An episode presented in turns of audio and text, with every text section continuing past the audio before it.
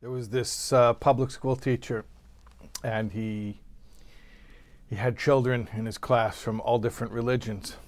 So he was doing a unit on uh, world religions. So he he was asking, does anybody have any religious objects, holy objects in your home?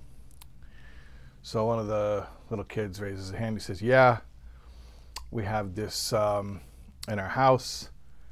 This uh, picture of this uh, this woman and my mother. She lights a little candle in front of it, and she whispers something, and that's our that's our holy object. He says, "Oh, it's very good. Yeah, it sounds uh, that's uh, sounds like you're Catholic. Yeah. Does anyone else have any holy objects?" So this little kid says, "Yeah, uh, we have this little gold statue of this uh, very." Uh, fat man, and my uh, my parents light incense in front of it, and they, they whisper some words in front of it, and that's our, our holy object. Says, oh, oh, sounds like you're Buddhist. And uh, another little kid says, yeah, we have a, we have a holy object in our house. He says, oh, what is it? He says, um, it's in the bathroom. It's this little flat mat which has numbers on it and that's uh, it's a holy object. So the teacher says, "Why do you say it's a holy object?" He says, "I don't know. My mother goes in there. She stands on it. And she says, "Oh God." okay. half the people are cracking up. Half the people are like, "What? You're cracking up?" Yeah. Okay. Fine. Anyways little idolatry joke never hurt. You know, by the way, that's the only thing you're allowed to make jokes about. Says in Gemara that the only thing you're really allowed to scoff at is uh, idol worship. Okay. So I'm going to talk a little bit about, about idolatry. Why? Because in this week's Haftorah, we are now in the three weeks. And we have, these, these are three weeks of national mourning between the 17th of Tammuz and the 9th of Av and uh, in addition to the different practices of mourning that are observed during this time, there, or part as part of the, the, the mourning that's observed during this time, there are three special haftarahs. They are called the Tlosa de Puranusa, the three haftarahs of tribulation or of turmoil, problems. And they are haftarahs which generally include negative or foreboding or ominous prophecies. One of the prophecies, or one of the things that the prophet says in this Haftarah this week, which is the, uh, the second of the three weeks, is a rebuke against the people's idol worship, specifically against their deification of objects, of material objects. So the Navi says, the prophet says, Aymirim, he says to the Jewish people, look what you do. They say, meaning the idol worshippers among you, lo eitz to a hunk of wood, and eitz means wood. Avi ata, you are my father. V'lo evan, and they say to the stone, at you, speaking to the stone, second person, Yelida Tonu gave birth to us, like you're our mother. What does this mean? That the idol worshippers were saying to a piece of wood, You're my father, and to a stone, You are my mother. This is so unrelatable. This, is, this, is, this does not sound like a problem that many of us struggle with. Not only do we not struggle with it, it it's hard to even put ourselves in that place and see why it's a struggle. Mm-hmm. So we have to understand the, the source of idolatry. We have to understand idolatry from a more um, philosophical point of view.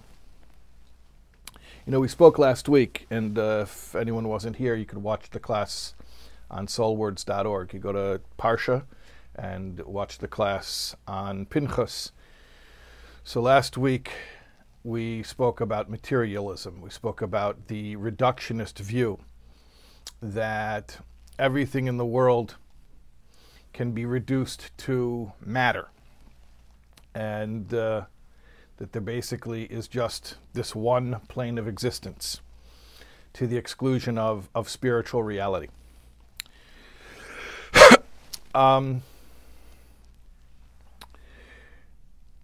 remember the story that I told last week? I told a bunch of stories, but one of the stories I said was about the Frierdiker Rebbe, about the previous Lubavitcher Rebbe, that when he was being interrogated in Russia and the communists were trying to break him, so they pulled out a gun, they brandished the weapon, they tried to intimidate him.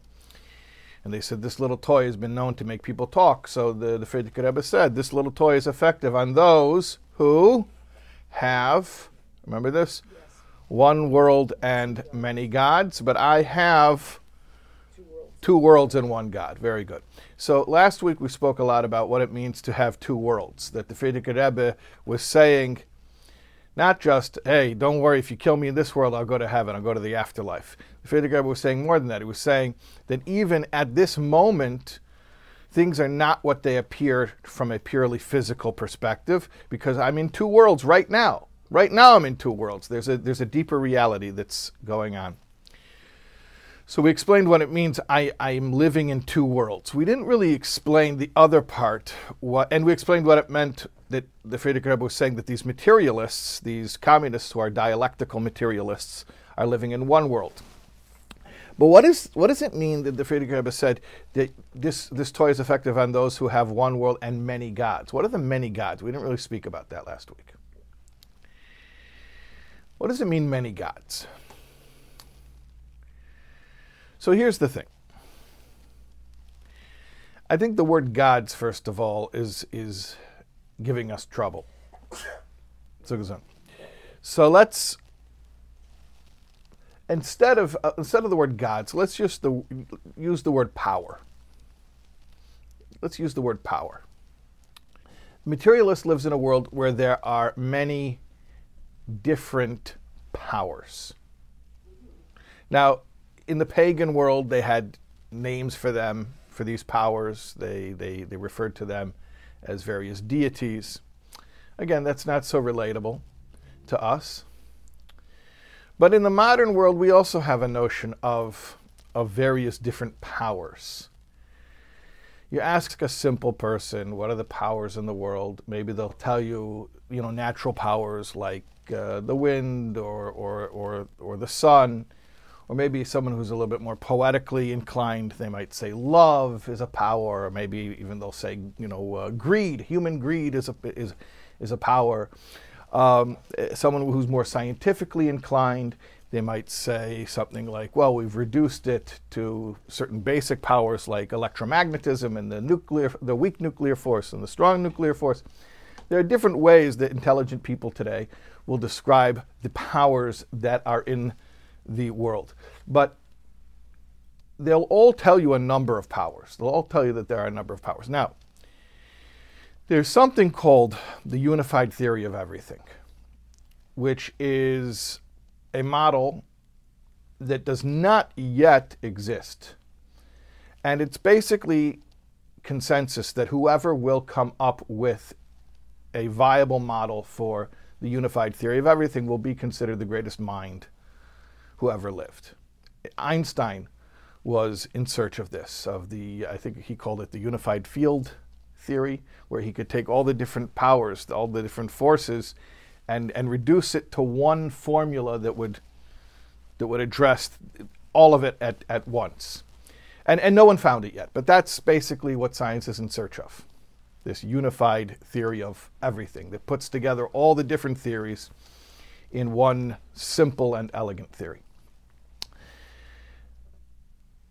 The point is that the predominant worldview today and the accepted worldview and the quote unquote normal worldview is one in which there are various powers. So when the Frierdiker Rebbe was saying to this uh, interrogator that this toy works on people who have one world and many gods, what are the many gods? The many gods mean that you're, you're, you're living in a world where there are various forces to contend with. And however a person interprets that, however they, however they uh, translate that into their day-to-day life, you know, the, the, forces that they feel that they have to deal with, whether it's uh, luck or fate or um, human nature or their own uh, experiences and upbringing, whatever their narrative is, there are these various forces that uh, that are at work in their in their in their narrative of their life or of the or of the macro of history itself. It always comes down to these various forces in the world that are that are working upon us. So obviously, from a Jewish perspective, that is the essence of idolatry. From a Jewish perspective, there are not various forces at work in the universe. There is one force at work in the universe at all times. There is only one force at work in the universe. And everything else that we identify as forces are not in and of themselves forces or powers. Certainly, they are not autonomous. But even less than that, they are not, they, are not even, forgive the philosophy for a moment, they are not even ontologically independent, meaning they do not even, they do not even have their own existence, let alone their own volition. So whatever powers there are in the world, um, they do not act independently of God. In fact, they do not even exist independently of God. God is enlivening them and bringing them into existence something from absolute nothing at every single second. And as such, since these powers don't even have their own existence, they don't even exist independently. So obviously, uh, they do not have any influence on us that cannot be attributed directly to the will of God. So if you boil it all down, there's one power, there's one force, there's one will, which is totally and constantly acting within the world, and that is the power of God. Okay, yeah? Are all of the things that we mentioned, like, it's really God's power concealed in nature? Right. But they don't have power of their own, but it's just God concealed in nature? So, you know, we have, power. we have the divine God. name Hashem, we have the divine name Elohim, right? So Elohim is the name of concealment. That's why the gematria, the numerical value of Elohim is 86, which is Ha-Teva, which is the nature. That means that Hashem hides himself in nature. So, what does it mean Hashem hides himself in nature? It means that when Hashem acts upon the creation, he garbs himself within these forces. But not that these forces have their own will or volition and are choosing how to act. You know, it's like my hand, for instance. If I send forth my hand here to get the coffee, my hand is completely subservient to me, has no will of its own. It only does what my what the will of my brain wants it to do. Right? So it's it's sort of like that. Of course, there's such a thing as a hand, just like there's such a thing as electromagnetic fields, right? There are powers in the world, but don't think that those powers act autonomously. And not only do they not act autonomously, again, sorry to be philosophical for a moment, but they do not even exist autonomously. They don't have their own existence. They're being constantly recreated something from nothing. Would you say it's God's manifestation of himself in nature? Correct. Everything is a manifestation of God. That is right. That is right. So everything is a manifestation of God. Now, the word that we have in the Holy Tongue to describe being able to see the underlying oneness within the plurality, within seeming plurality, is shalom. Shalom means peace, but also means reconciliation. If you never have a uh, conflict, then you can't have a peacemaking. The conflict is the conceptual conflict, where it appears that the world is fragmented. It appears that there are different forces at work, that there, there is a plurality. And then you look deeper and you realize that the nature of these forces is that not only do they not act independently, they do not even exist independently, and therefore, behind it all, there's one. And that's called Shalom. Shalom is the reconciliation of the false model that there are a plurality of forces in the world, and you realize that there's only one. There's one. Okay. now, it's interesting. There's a there's a line from the Rambam where the Rambam actually says the entire purpose of Torah is to bring about this shalom, to bring about this peace or this reconciliation. Gadol hashalom. This is from uh, from the end of Hilchas Chanukah. Gadol hashalom shekol haTorah nitna lase shalom ba'elam. Great is peace because the entire Torah was given in order to make peace in the world. Why in the world? Because the world is the place where it appears to be a plurality, right? Shenema, like it says, Drocheho darche noyam, its paths, the paths of Torah, are pleasant paths. V'chol nisivaiseha shalem, and all of its ways are peace. Peace here means reconciliation.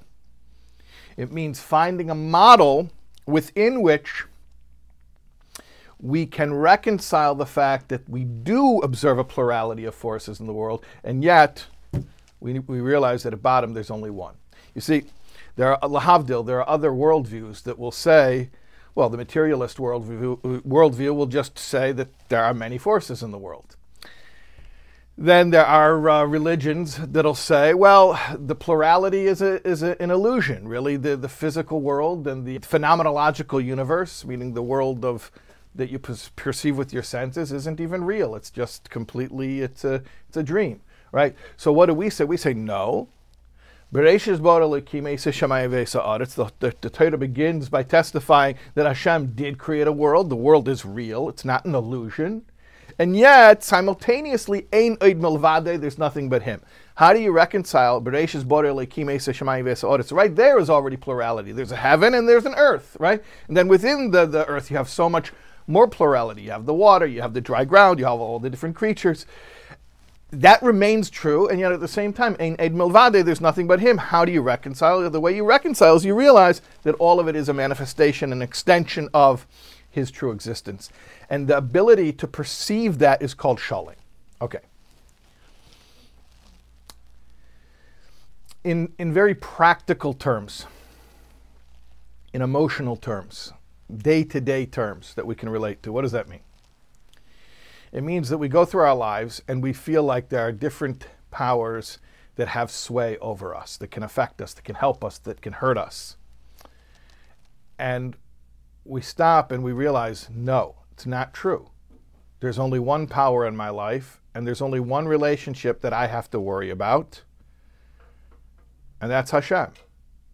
That perspective is called Shalom when you realize that no being in this universe can help you or hurt you except as an instrument of God, according to God's choosing in God's will, that is called shalom. So I'll, I'll, I'll tell you a, a, a, story about a person who had a moment of shalom, of reconciliation, in this precise manner.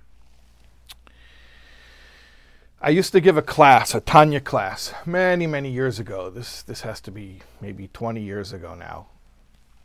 It was uh, in Milwaukee, Wisconsin, where I was for many years.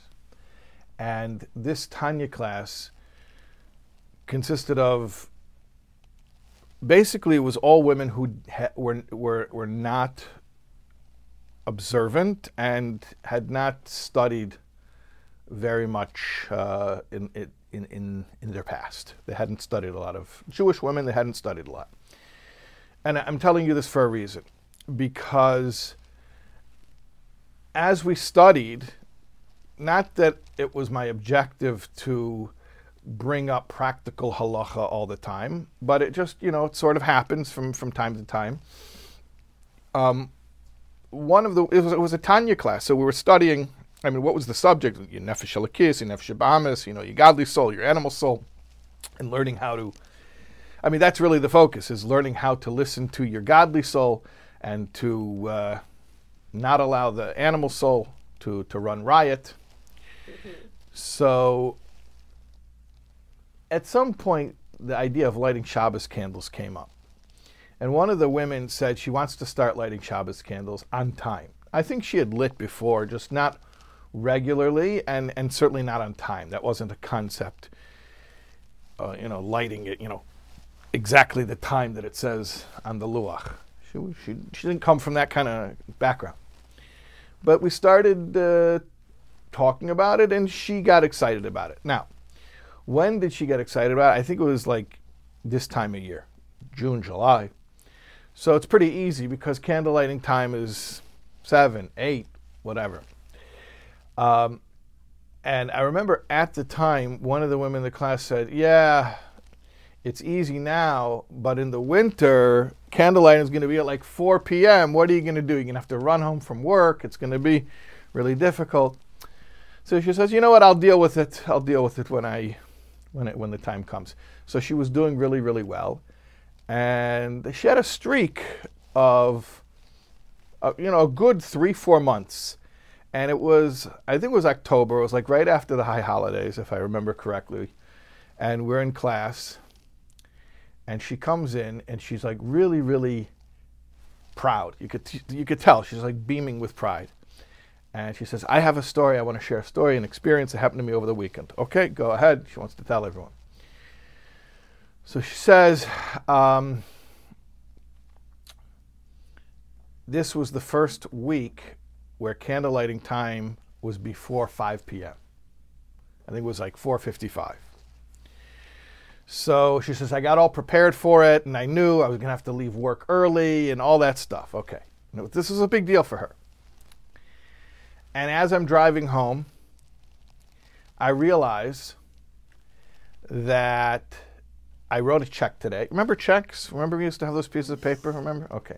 She says, I wrote a check today and it's not covered. It's not covered in the bank.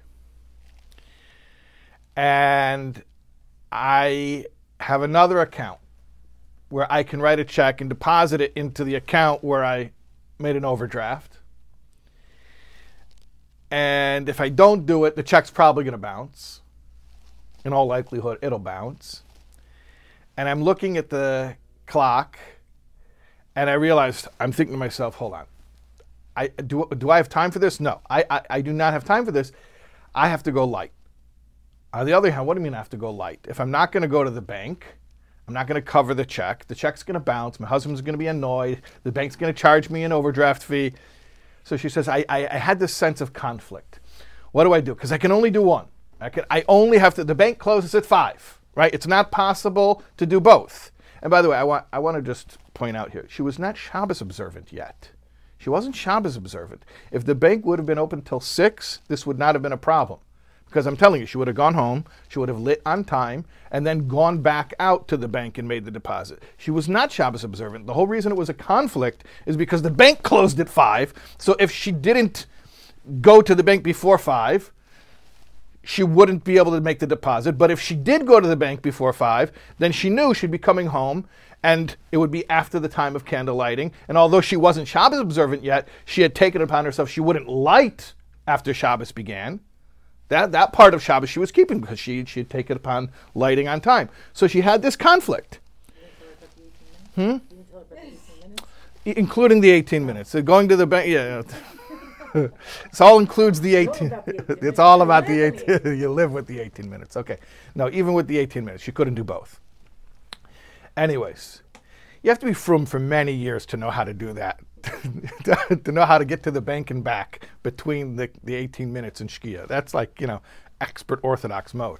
Anyways, Baruch Hashem, she she didn't want to she didn't want to play it so close. She looked at the clock, she realized it's not going to happen. Like she's got to pick one.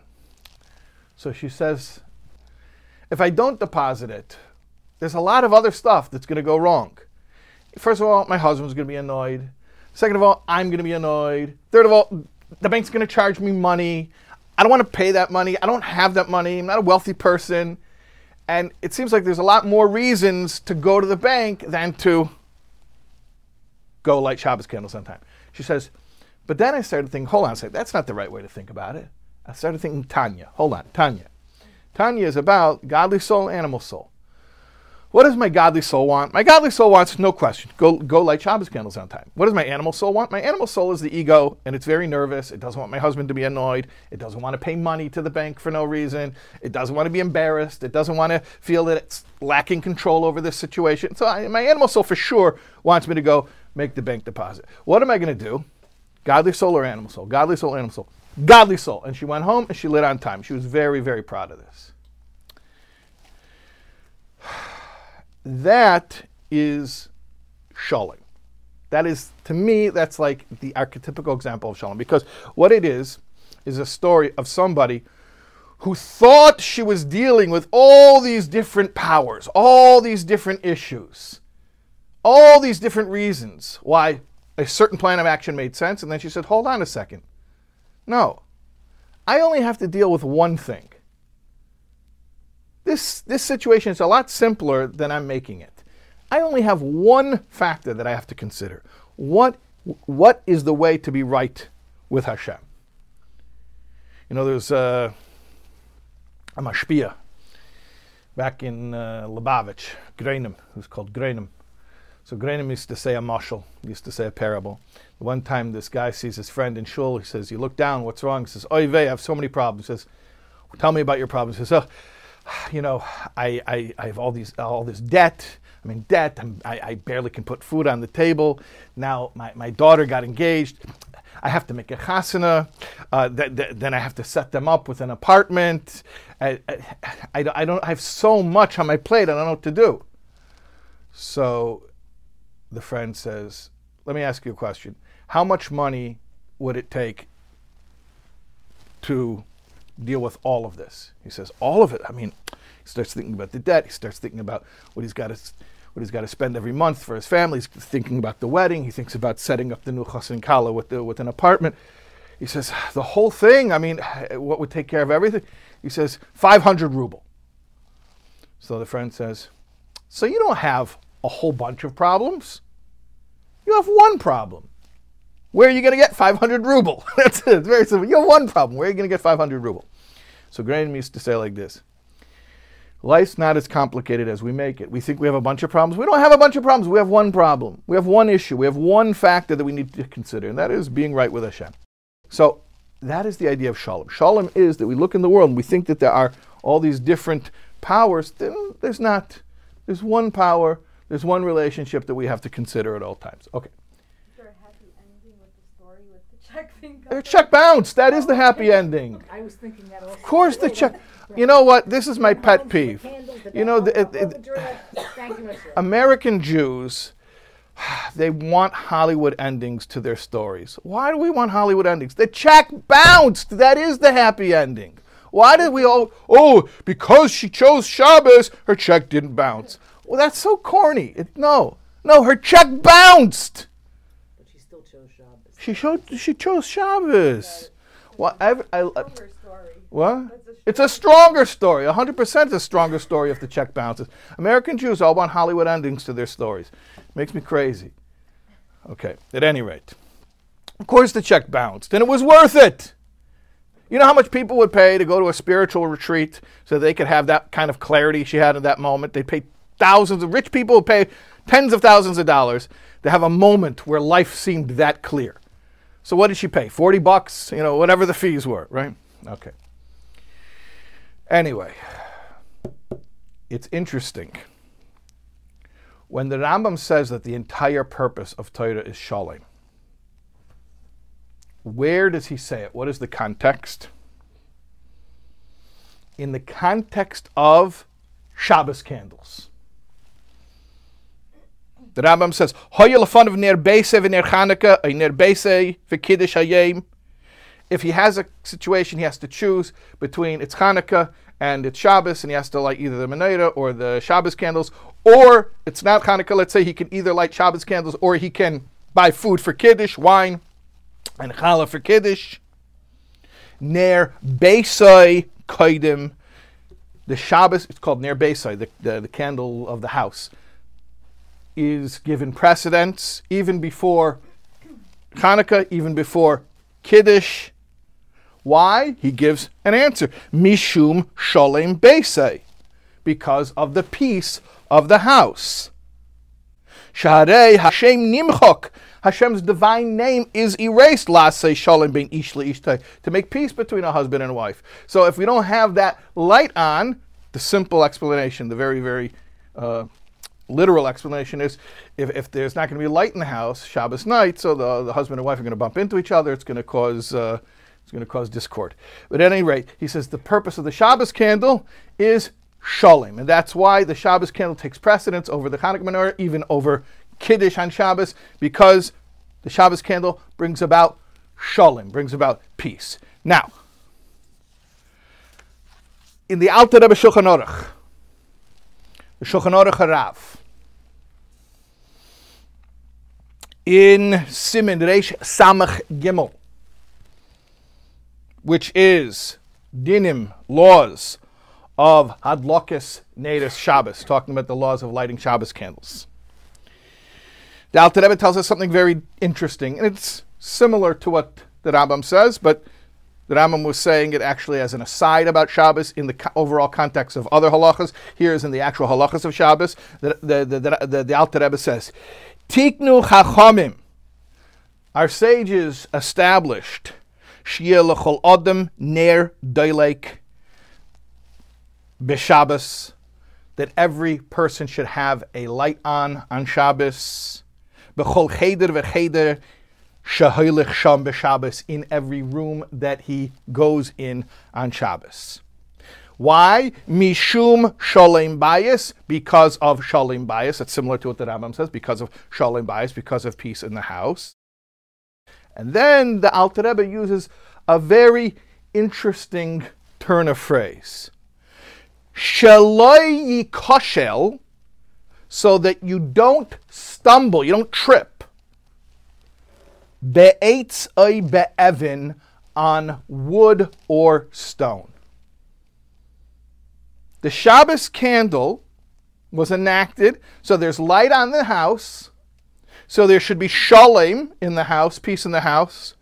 Shalay yakoshel, you won't stumble, be'etz oy be'evin on tree or stone. What does this mean? On a literal level, it means you won't trip on wood and stone. On a deeper level, what's this turn of phrase? Eitz a Evan, idol worship from our Haftorah. This is the wording that Yirmiyahu uses in his rebuke. This is exactly the word from our Haftorah. So on a deeper level, this is a chiddush of the, the Lubavitcher Rebbe. The shalaya kashal be'etz be'evin, to stumble, also means conceptually to stumble ideologically to stumble. You need to have the light of Shabbos. The light of Shabbos isn't just a material, physical light. It is. It is also. It is also. But also, it's what it symbolizes. And in fact, all Torah is called Torah Oyer. Ner mitzvah v'Torah Oyer, like Shlomo Melech said. And the light creates what? Shalom, peace. What is Shalom? Shalom is that there are not a diversity or a multiplicity of forces in the universe. There's one force in the, in the universe.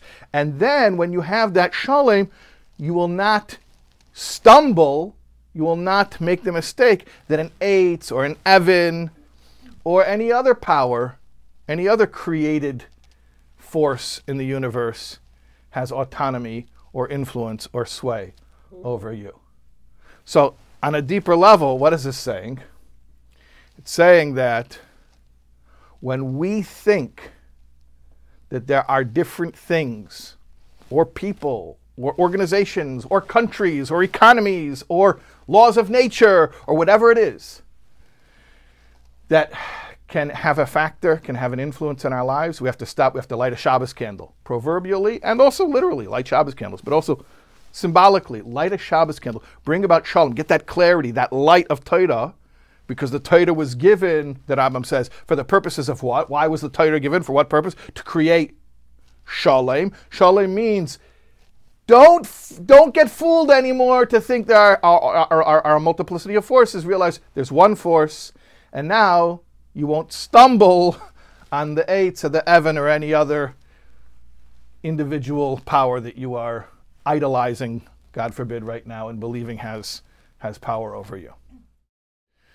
So, this, this is our lesson. Our lesson is that we need to search out and adopt and apply the unified theory of everything. And that is the ultimate shalom.